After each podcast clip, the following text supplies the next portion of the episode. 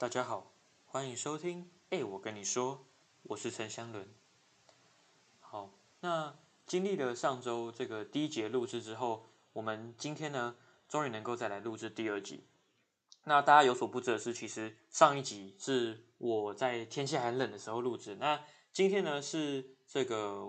五月十二号，已经进入了非常炎热的接近夏日的感觉。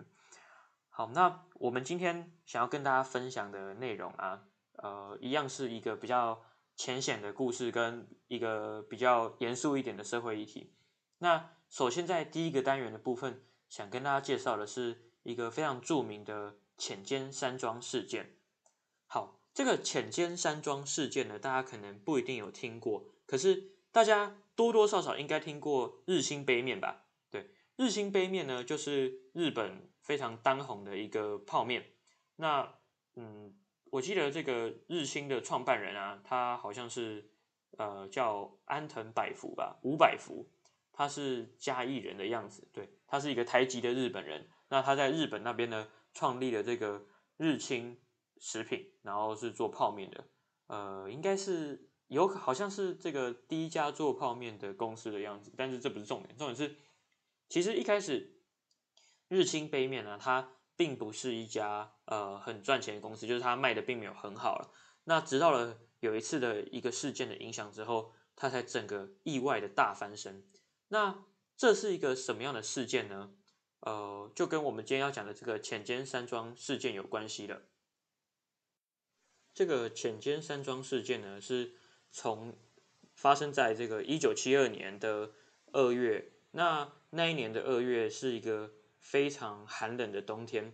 所有的日本的山上啊都白雪皑皑，呃，大概有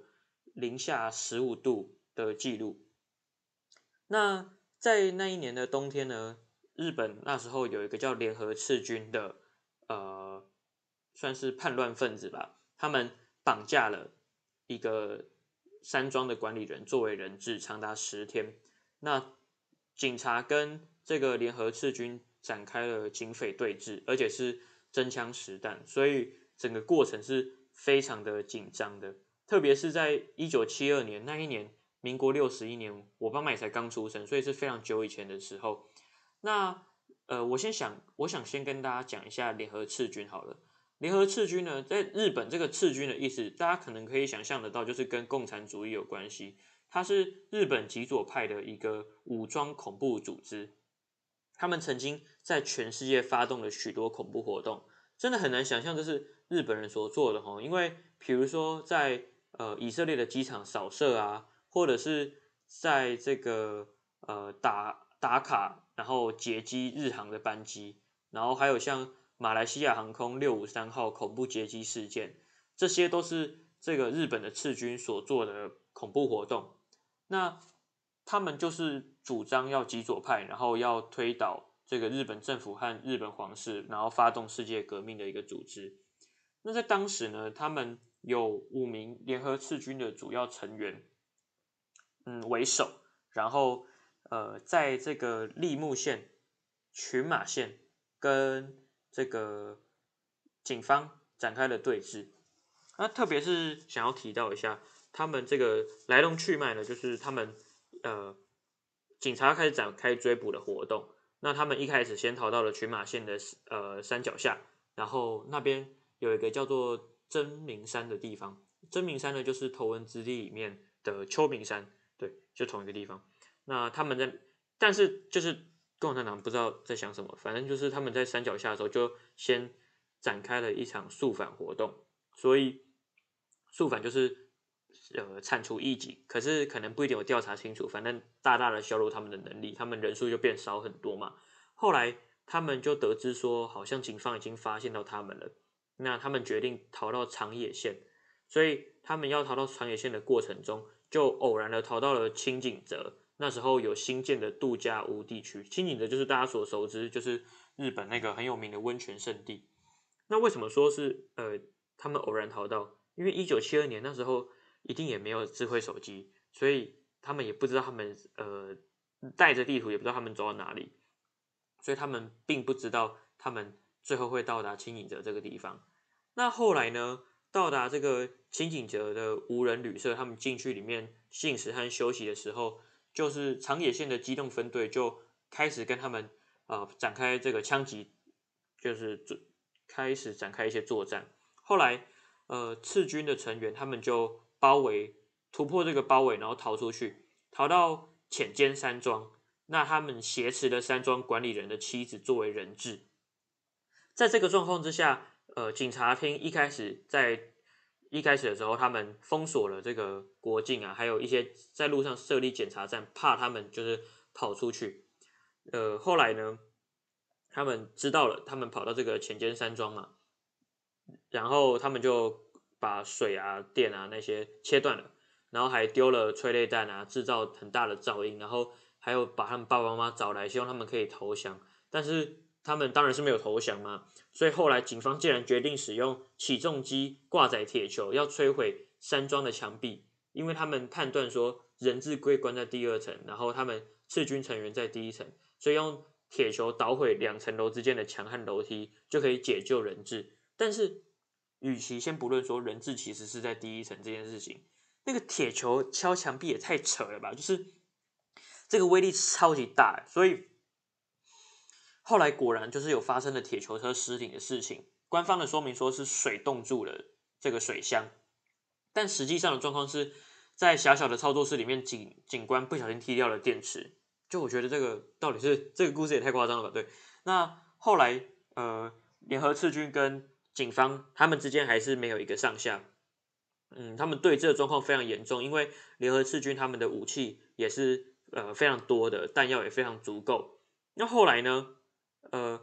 就是因为一直遇到这个包围上面的困难啊，然后进攻上面的困难，所以那一年我刚刚前面有说过嘛，那边冬天很冷，所以从山下送上来的食物呢，都遇到了结冻的问题。于是警方发配这个日清泡泡面作为这个呃补充能量做使用，不然警察已经在那边待好几天了。那那个时候，一九七二年那个时候，日本居民他们的最大的生活上的娱乐就是看电视，而且国家面临这么大的一个危机，那大家都当然是锁在电视机前面，就好像我们现在呃每天两点都很很多人固定准时在看今天有几例之类的，那最近是没有例嘛，对吧？那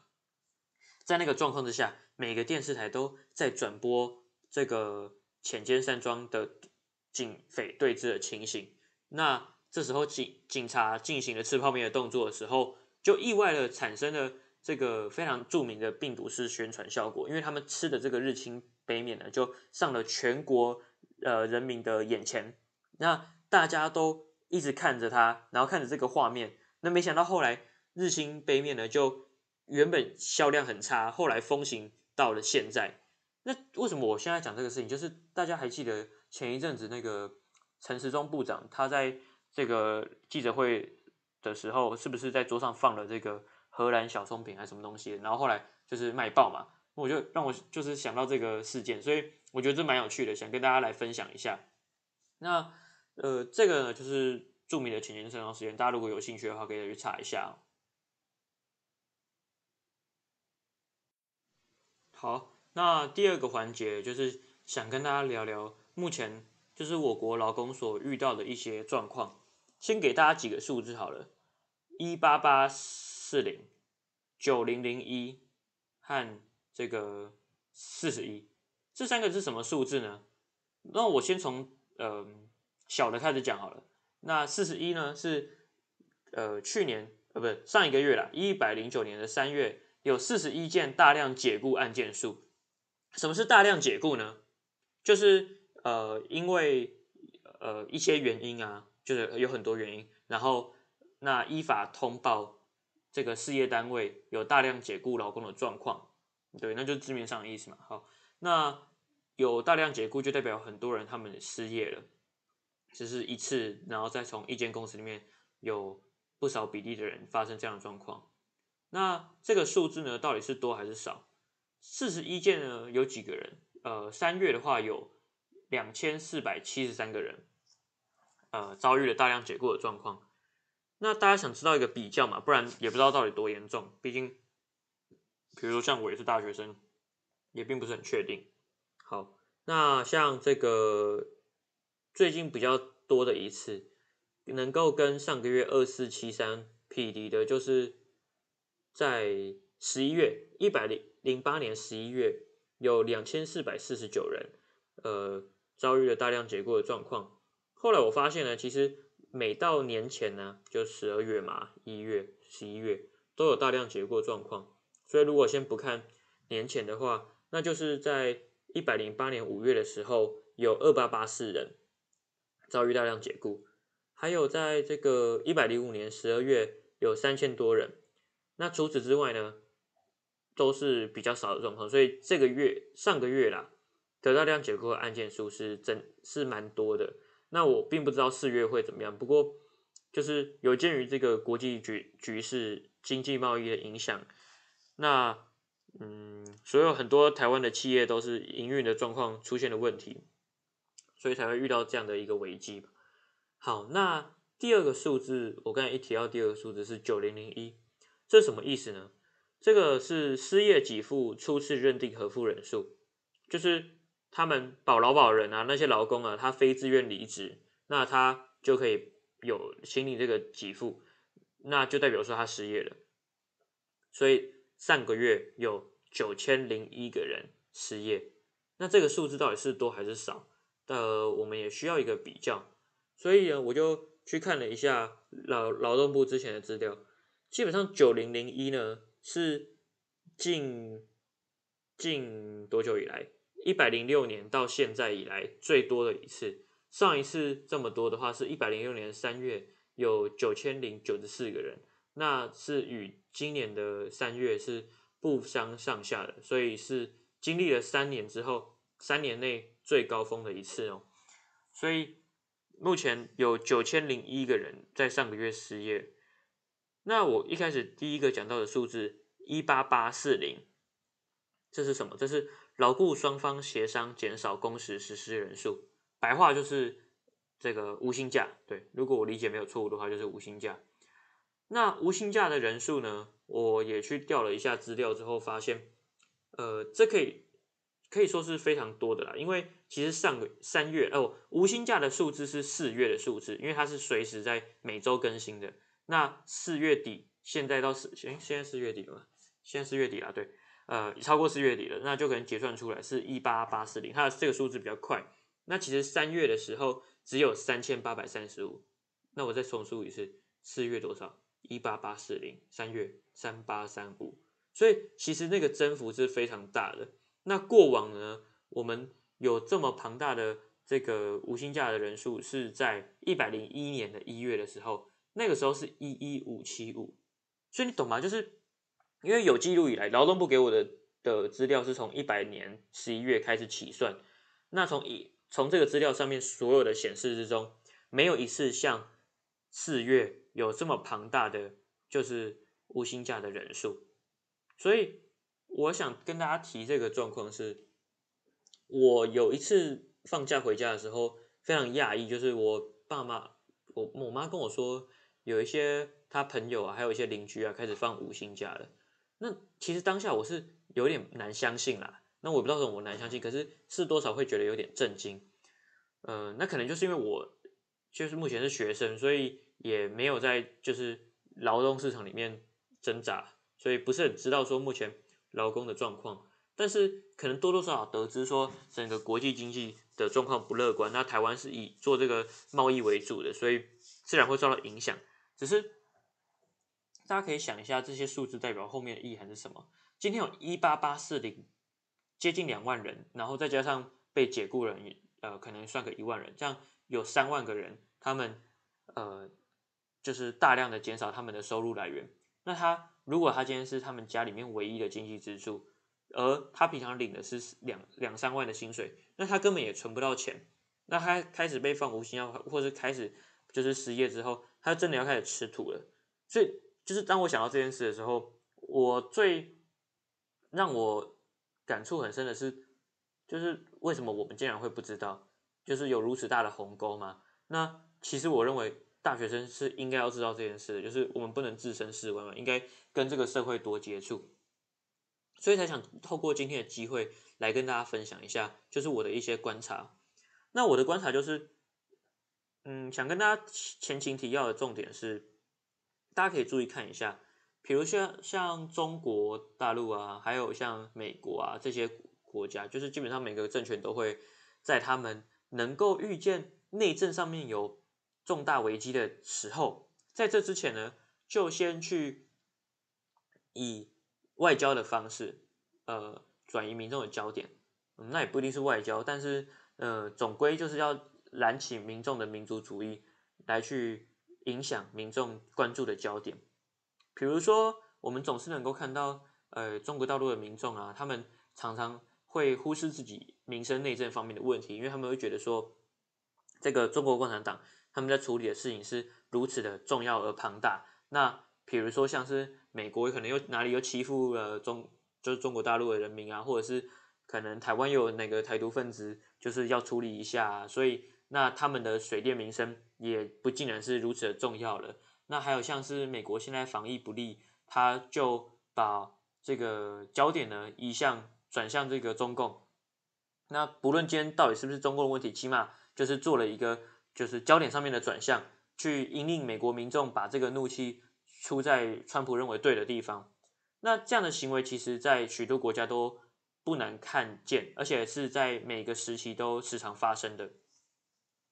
那我想讲的事情就是说，大家不知道有没有发现，这一阵子以来，哈，这个电视机你一打开啊，就是可能又有哪个国家感谢台湾，或是哪个外国人说台湾防疫第一名。当然，我并没有觉得台湾防疫是不好，觉得我觉得是非常优秀的。那整个住在台湾，我也感到非常的安全和平。可是有没有就是这样的需要去，就是如此强烈的播送呢？那这个造成的结果就是民众非常高昂的气氛，非常高昂的呃这个民心。那这不一定是不好的事情，可是呃我们继续再看下去嘛。那另外一方面呢是呃从这个翁仁贤这个死刑犯翁仁贤他被宣布。执行枪决以来哦，那再到这个王景玉的案件，到铁路杀警的案件，那这一阵子以来，我感受到就是这个民众对司法强烈的呃一些愤怒啊，或者是不悦。那所以从综上我所论述的过程之中，就能够明发现到民众在这一阵子以来，要么就是情绪很高昂。要么就是非常的气愤，这些呢都有助于让民众转移焦点。那转移什么焦点？我认为就是当今所面对的这个状况：庞大的无薪假的人数，庞大的失业的人数。那你说这算不算是执政者的问题嘛？我倒也不觉得是，因为就是台湾就是做许许多进出口贸易的，所以我们的其实我们的经济啊是与许多主要的国家息息相关的，那他们活得不好，我们活得也不会太好，所以这些厂啊，它可能没有收到订单，那他资本家他们也有他们呃生存上面的困难，那他必须采取这样的策略，所以让民众劳工有最后有这样的苦果产生，就是这也不一定是一个政府能够解决问题，但我会认为说，嗯，是不是透过呃，我刚才提到的这些方式啊，可能激起民众的愤怒啊，或者是这些高昂啊，然后去转移这个焦点，就是这样是好的吗？我个人觉得是有很大的疑虑吧。特别是像是司法的部分，嗯、我们从内政部长、行政院长、法务部长到总统，都是学习法律的。那呃，像院长也有从事律师的工作过，我会认为说。其实这些法律程序啊，或者是这些案件的解释，都有赖这些台面上的政治人物，他们去跟民众沟通，去让民众多所了解，说这整个法律案件的程序是如何进行，或者是我们应该用什么样子正确的方式去，就是对面对我们所遇到的这个状况。但是绝对不是在呃这个状况之下还会。选择与民众呃看似好像站在一起，一起高喊说司法不公，或者是觉得强烈希望能够呃上诉，我认为这都是能够再做的更好的选择啦。嗯，那不要说政府不能这样做，因为我相信政府去教育民众，绝对是你愿不愿意，而不是行不行。毕竟像是每天这个呃卫福部，就是这个中央疫情指挥中心，他们就是有这个直播，然后每天都告诉民众说，你应该建立什么样的防疫观念，那如何让我们的公共卫生能够更进步？嗯，这些是不是都是政府能够努力的事？就是多讲多讲几次，民众慢慢会了解，慢慢能知道。特别是像现在总统的民调如此的高，那就是如就就算今天呃教育民众法治的观念会让你掉几个百分点，那我认为就是何尝不可能？就是呃这是本来就是有远见且应该要做的事情，不是吗？所以就是还是想跟大家回顾一下我们今天所提到的这个就是。呃，劳动状况的问题，劳动统计的问题，大家如果有兴趣的话，可以去劳动部的网站查询，它其实都做成表格，非常的明确而细致。